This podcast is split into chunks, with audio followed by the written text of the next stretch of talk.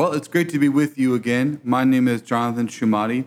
We're, today we're continuing our second sermon on the series, The Gospel of John, which I'm calling I Am. And we'll see why in a few minutes why I'm calling this series uh, with that name. But today we're going to be looking at John chapter 1, uh, verse 3. If you have your Bible, I would encourage you to get it and to open it to that, to that uh, verse. And if you don't have a Bible, then I would encourage you to try to find one, either use your app or some way uh, following along with us and looking at God's Word yourself. I'd also encourage you to have a pen and a paper so that you can take notes, maybe a journal. As God speaks to you in and through His Word, I would encourage you to write the, these things down. And then after the sermon's over, take some time to, to look over what God has revealed to you through His Word by His Spirit. And maybe take some notes, do some prayer, just have a time to reflect and to respond to what God is saying to you in His Word. With that in mind, let me begin with prayer before we dive in. Father, I thank you that you have shown us your Son, that you have given him to us, and that we, by the, by the Spirit, can have our eyes opened to see him for all that he is, as the eternal, divine Son of God. I pray this morning as we look at your word that you'd help me as a messenger to communicate what is there God, I confess that these words are far more majestic and grand than I could ever give voice to. But they are your words, and I believe your spirit will bless the preaching and the hearing of your word. And to that end, I pray in Jesus' name, amen. So last week, we began by looking at verses 1 and 2, and we, we saw how John begins this story about Jesus by, by not with his earthly existence, but in fact with his pre incarnate existence as the eternal Son of God. Here in verse 1, he actually uses the title, the Word of God. He says, In the beginning was the Word, and the Word was with God, and the Word was God. So he introduces us to the person that will become Jesus with this title, the Word of God. And I said that there had already been developing within Judaism this, this idea that within God there was some unique aspect that was responsible for revealing God to us. That within God there was something unique that was bridging that gap between the holy and sovereign and eternal God and the finite and earthly and sinful creature. And that in, in the Old Testament, which were the Hebrew scriptures, their Bible, that when God is interacting with his people through his spoken word, that it is uniquely this aspect within God that is at, that is at work. And they called, they called this aspect the Word of God. And John, and John uses that understanding as a window to help begin to explain what has happened in and through Jesus. That God has come, that God has delivered his people. He has visited them and delivered them. And the person the unique person within the Godhead that revealed God to us, that was the unique agent of our deliverance, is this is the fulfillment of that Old Testament idea, this Word of God. And today we're going to see he's going to take it one step further here in verse 3. So, yes, if you have your Bible, open it up, and we're going to be looking at John 1 to 5. And I'll be reading out of the NASB, but you're welcome to read out of the NIV, ESV, NASB, King James, whatever version of the Bible that you're able to engage with God with and able to understand and able to take notes and, and able to apply it to your life. As so long as it is one that, that accurately depicts the original translation, whatever one works for you, go for it. If you have more questions about that, you can look online, go talk to a pastor, um, because there are a number of versions out there. And, you know, within evangelicalism, different people have their preferences. I tend to like the NASB because it was just the one that when I began to read and study the Bible that I, I, I grabbed onto and I began to memorize scripture with. But you're welcome to use any of those others that I mentioned or one that speaks most to you. So, beginning here in verse 1 of chapter 1 In the beginning was the Word, and the Word was with God, and the Word was God. He was in the beginning with God. All things came into being through him, and apart from him, nothing came into being that has come into being. In him was life, and the life was the light of men. The light shines in the darkness, and the darkness did not comprehend it. Amen.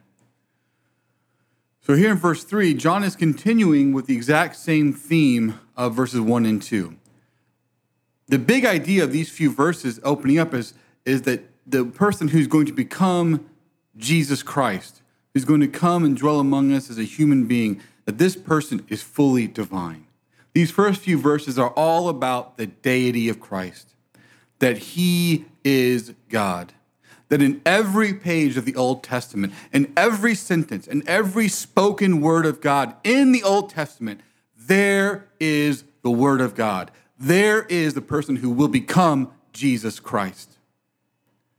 You see, John wants us to see that, that what God has done in and through Jesus is not new, that this person who has come is not new, that he is eternal, that he is divine, and that the same pattern of deliverance that we see in the Old Testament has now been fulfilled in and through Christ.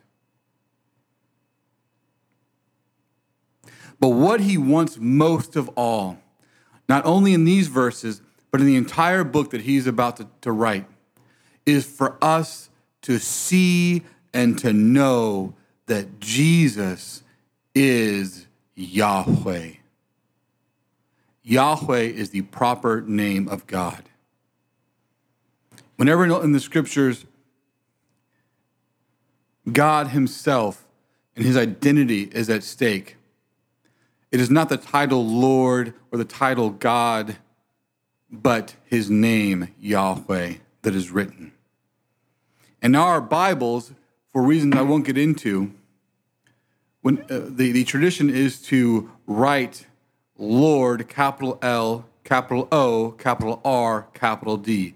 To write Lord in all caps whenever the original language actually has the name of God, Yahweh. This is done out of reverence for God's name.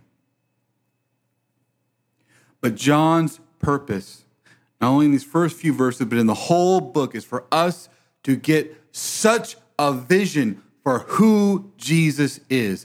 To believe in God, to believe in Jesus, is to believe that He is God. He tells us as much Himself at the end of the book when He says, I write these things to you that you might have faith. What faith? Just faith in general? Just believe to believe? Faith that Jesus died for my sins? Even more, John says that you might believe that he is the Messiah, the Son of God. This whole book is not just that Jesus came to die on the cross to save sinners from sin, it is about who Jesus is. The reason why so many people love this book because it uniquely betrays, excuse, portrays the true identity of Jesus, that he is Yahweh, that He is I am.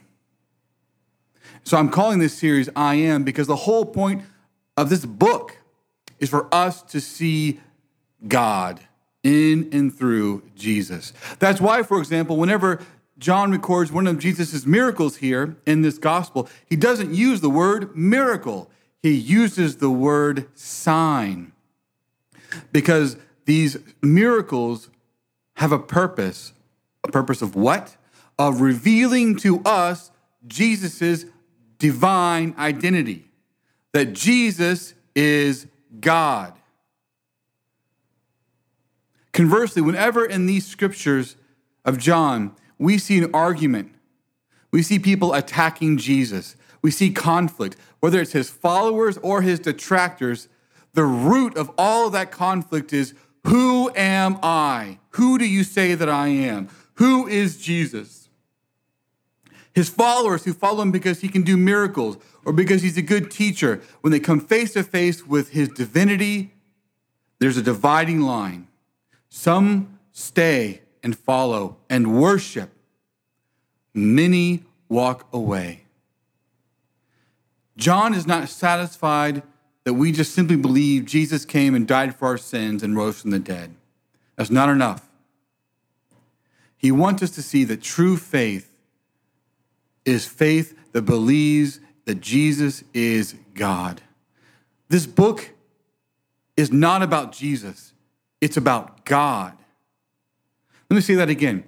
The Gospel of John is not about Jesus' deliverance of us from sin, it is about God's deliverance of us from sin. You see, from the very beginning, and we're, going to get there here with verse 3 in a minute, from the very beginning with creation until the very end, everything that happens happens with the triune God, the Father, the Son, and the Holy Spirit working together. Creation, redemption, eternal glory is all the work of the triune God. There is no part of creation which the Father, the Son, and the Spirit do not work together. There is no part of redemption in which the Father, the Son, and the Spirit do not work together. There is no part of eternal glory that will not be the Father, the Son, and the Spirit together. John wants us to see the deliverance that comes through Jesus, he has a unique role as the deliverer in terms of the one who dies on the cross for our sins, in terms of the, the unique person within the Trinity that became a human being. He, every single member of the Trinity, every single person has a unique role.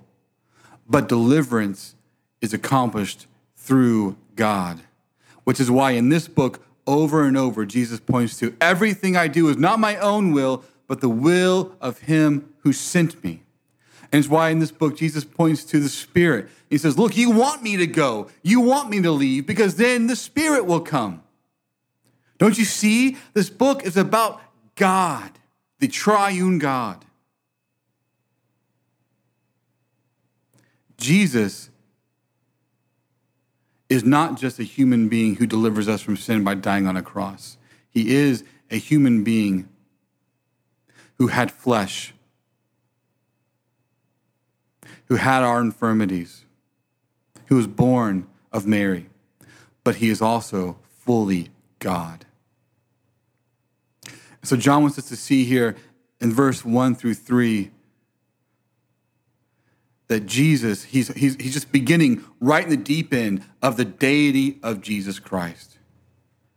From all eternity, he has been the Word of God from the beginning of creation, communicating, revealing God to us.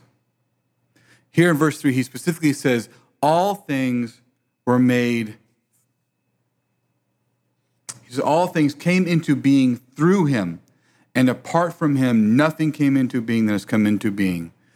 So, now some points on this specific verse. Point number one John is talking, of course, about creation. Genesis chapter 1 tells us that in the beginning, God created the heavens and the earth. So, what we know, if we put Genesis 1 and John 1 together is that when it says God created the heavens and earth, it is God, the triune God, the Father, the Son, and the Holy Spirit. And if you read Genesis 1, how does God create the world? How does God fill the earth with life? He does so through the spoken command. And God said, Let there be light. And there was light. And God said, Let the expanse above be separated from the expanse below, and let dry land come up, and let the land be filled with animals and vegetation, and the seas filled with fishes, and the, and the heavens filled with birds.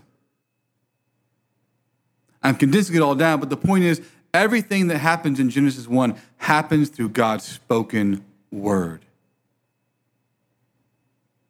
All things were created through the word of God. So, what that means simply is that the person who will become Jesus who will live among us is also our creator. The person who will become our redeemer is first and foremost our creator. All things.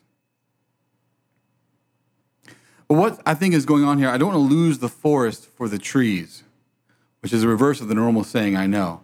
What I mean by that is I don't get so focused on the details of Jesus' role in creation that we miss the larger point. What is the larger point? In the Old Testament, whenever anyone wanted to talk about God, about God being God, about Him being unique, supreme, sovereign, whenever anyone wanted to exalt God, one of the primary ways they did that was by talking about God as the creator, God as the sustainer of all creation.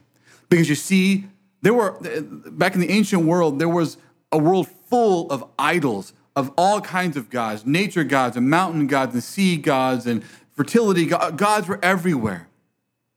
They were all complete and total trash. There is only one God, and he will be exalted above the heavens. He will be worshiped. He will be praised. He demands it. And he says, I have every right to demand it because I and I alone am the creator. I and I alone am the sustainer of all life. One of the key ways that God exalts his own name, and one of the ways that his people exalt his name and worship, is by exalting God as the creator and the sustainer of all things. For example, let me read to you from Job chapter 38. The book of Job, of course, is about a man who undergoes great suffering as a trial from God.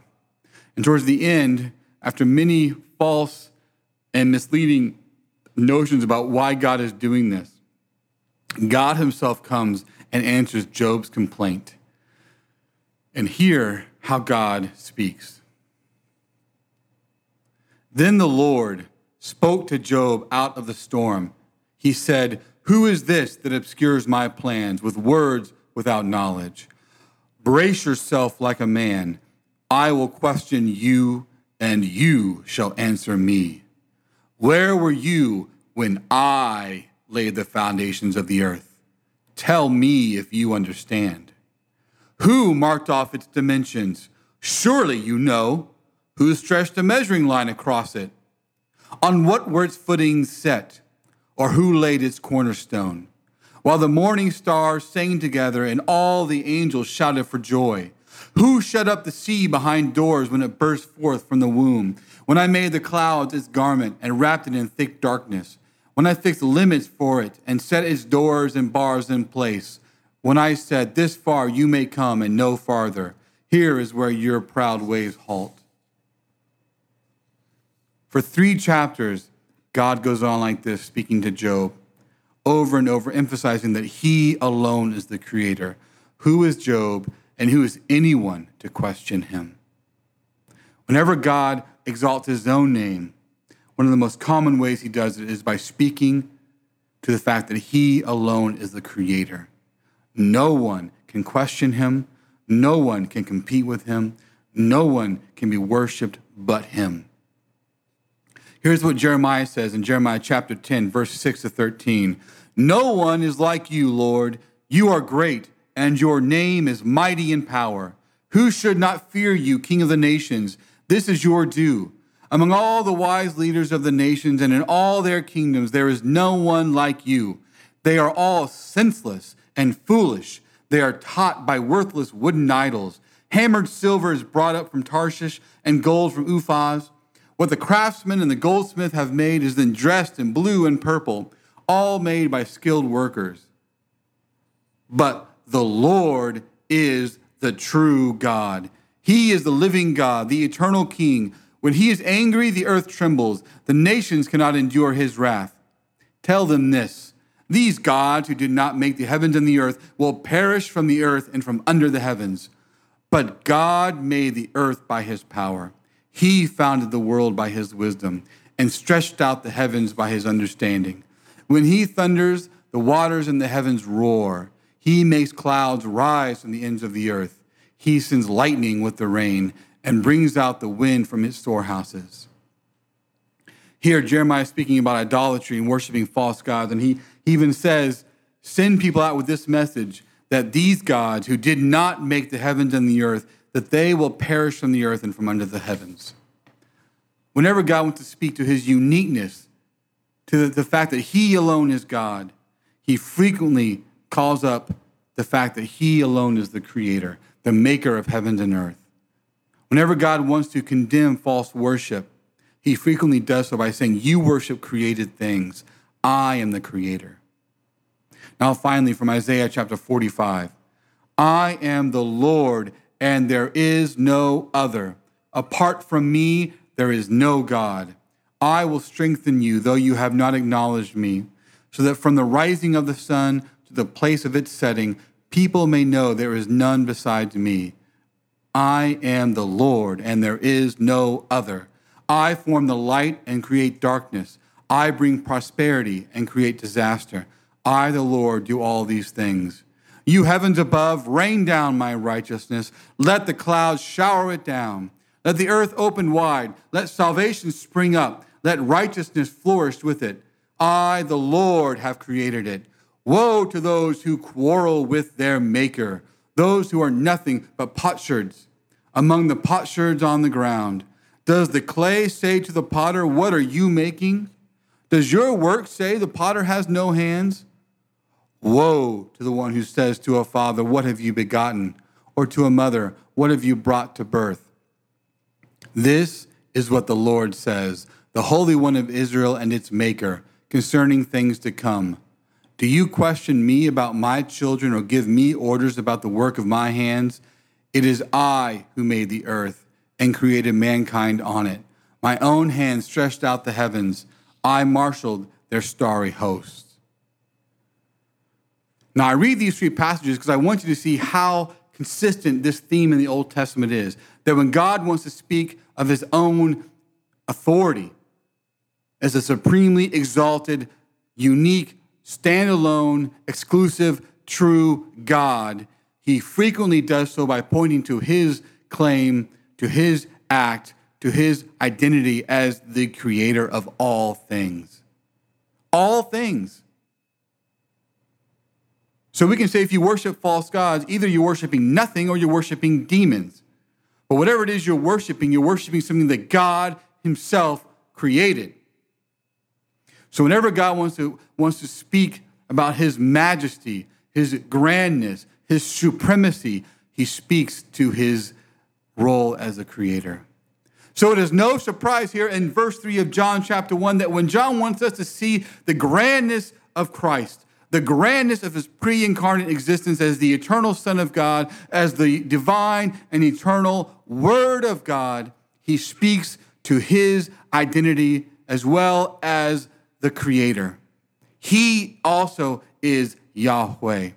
He is no less God than any aspect of the Old Testament speaks of God.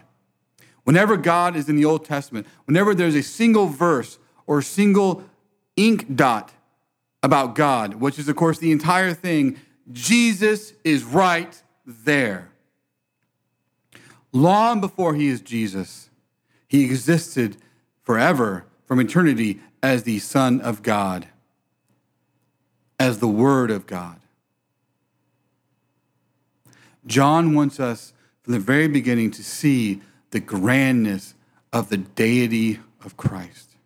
It is not enough that we say, I believe in Jesus.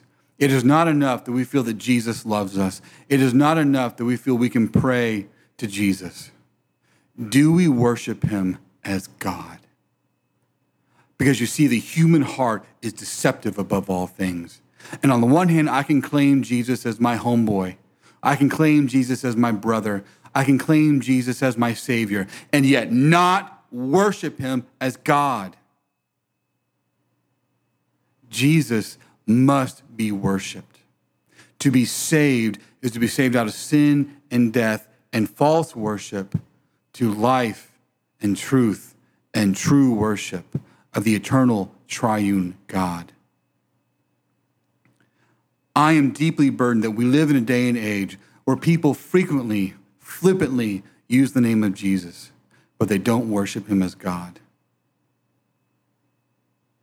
I am burdened by the story of the Old Testament Israelites having just been delivered by the mighty hand of God out of slavery in Egypt, out of sin and death, brought to Sinai, where the holiness and the glory of God is, is dwelling on Mount Sinai. They literally can see it, they can experience it.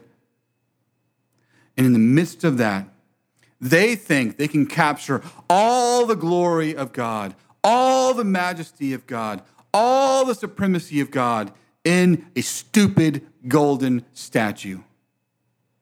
They bow down and they worship it, and then they get up to sin. Do we turn Jesus into a golden calf?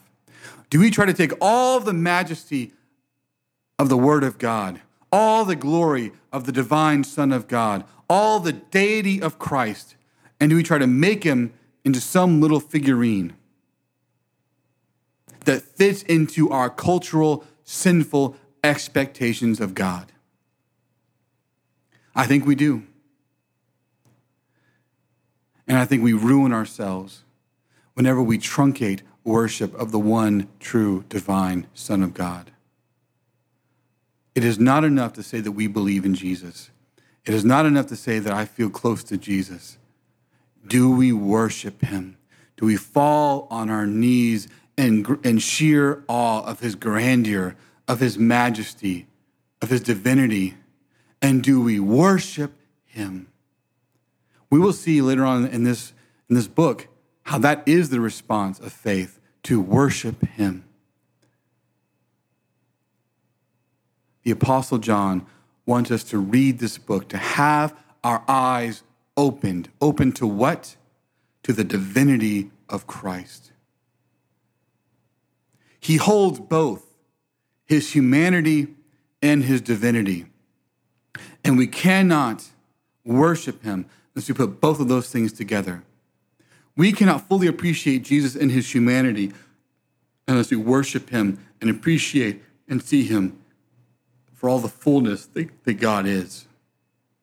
And when we, when we see and appreciate the fullness of God that is in Christ, we are blown away that he would become a human being.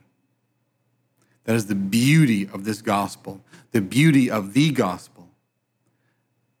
that God took on flesh and dwelt among us. In addition to seeing the deity of Christ here, there's one other thing that we, we need to see, which is this Jesus, who is our Redeemer, was first and foremost our Creator. We cannot bifurcate creation and redemption. Even more importantly, we cannot set redemption at odds against creation. So, what do you mean by all that? What I mean is this creation itself was made by Jesus, the eternal Word of God. He made all things. He made you. He made me. He made the plants. He made the bees. He made the birds. He made the whales. He made the clouds. He made Jupiter. He made Alpha Centauri. He made all of this. Do you think he views redemption as something that is against the creation he made? Because you see, oftentimes people mistakenly think that redemption is to save us out of this world. We want to get out of this awful, terrible, no good place. Sin has wrecked creation, and we're going to get there in a minute. But at heart, you need to understand, and I need to understand, that God is not at odds with creation. He made it. Our Redeemer does not hate creation, He made it. In fact, just the opposite. Have you ever asked the question, why did Jesus come? Why did God deliver us? Why would he do all of these things? Why would Jesus die on a cross and go to death for my sin? Now you might say, well, John 3:16 right here in this book, for God so loved the world that he gave his only begotten son that whoever should believe in him shall have eternal life. Amen. God so loved the world. But the question is, why? Why does God love me? Why does God love you? Why does God love the world? He is holy and omnipotent and sovereign and transcendent.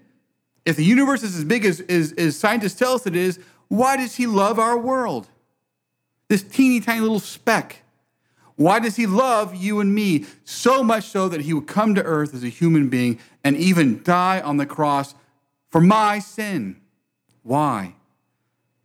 We might say, well, God is love. So God is love and he loves us, and that's it. God is love. But that's a circular argument. Love has a foundation, love has a reason, love has a motivation. What is God's foundation for loving us? What is God's foundation for redeeming us? The foundation for all of redemption is creation. To put it simply, God loves us because he made us. Jesus made you. The second person of the Trinity, as a member of the, of the triune Godhead, who would become Jesus, he, along with the Father and the Spirit, together created all things. So, as much as we can claim that Jesus is our Redeemer, we can also say Jesus is our Creator. God created all things. That includes the Word of God right here. Creation is the grounds for redemption. Why does God so love the world? Why does Jesus come? Why does God care at all about us? Because he made us. Every last little atom of the universe was made by God. And sin is bigger than just my own personal sin against God, it is cosmic. Our sin ruined, wrecked, shattered, tarnished God's creation. And so when Jesus comes to redeem a people to himself, to deliver us, when God comes to deliver us, the bigger picture is that God is setting right his creation that was ruined at the fall. God wants to put creation back in order. It's also why in this book, when we see Jesus so angry at sin, when we see him so distraught over death, of course, it is in the immediate sense because he cares about the people. But why does he care about them? Because he made them. Sin and death are the deepest affront, the deepest form of violence against God's creation. And so, with every fiber of his infinite being, God hates them. And he sent Jesus that through his death, these things would be banished, destroyed, crushed. God loves you. God loves the world. God has redeemed us because he created us. That is the grounds of salvation, the grounds of redemption. God has creator rights over all creation. And Jesus has come to reassert those rights in the face of those who oppose him. I pray that this message gives you hope and encouragement this morning. I ask and I pray right now that as you as you close your Bible, as you go into your own time of prayer, that you would pray for this vision of Jesus, the vision of the eternal, divine, holy Son of God. And I pray that if you or me, not if, but when we are guilty of diminishing Jesus in our lives and in our hearts, that God would show us how we are doing so, convict us of our sin, lead us to repentance. The essence of sin is the diminishment of God so that I can take his place. As I battle with sin my whole life, I will battle against a sinful temptation to, del- to diminish God and to exalt myself. These verses are so good for us because they are such a dose of Bible truth that God is God. And as we enter into the majesty of Christ, the deity of Christ, we lose ourselves in worship. And that is the best thing for our souls. I hope also that in this time, as you, you put pieces together, that redemption is not a standalone, in, in and of itself thing, that it is part of creation, that God redeems his creation. That that is the motivation and the ground for his love and the reason why he came. That that encourages you to know that because you're God's, because he made you, he will never stop loving you. He will never give up on you. He will be faithful to you. And in response to that amazing truth, that you would give your life to Him and that you would worship Him as your creator. Let me close now in this prayer. God, thank you so much for this time with my brothers and sisters in Christ. I pray you would bless this preaching of your word and the hearers who have heard it, that they would hear by the Spirit, that you would speak to them. I pray that you would sanctify them in Christ. In his name I pray. Amen.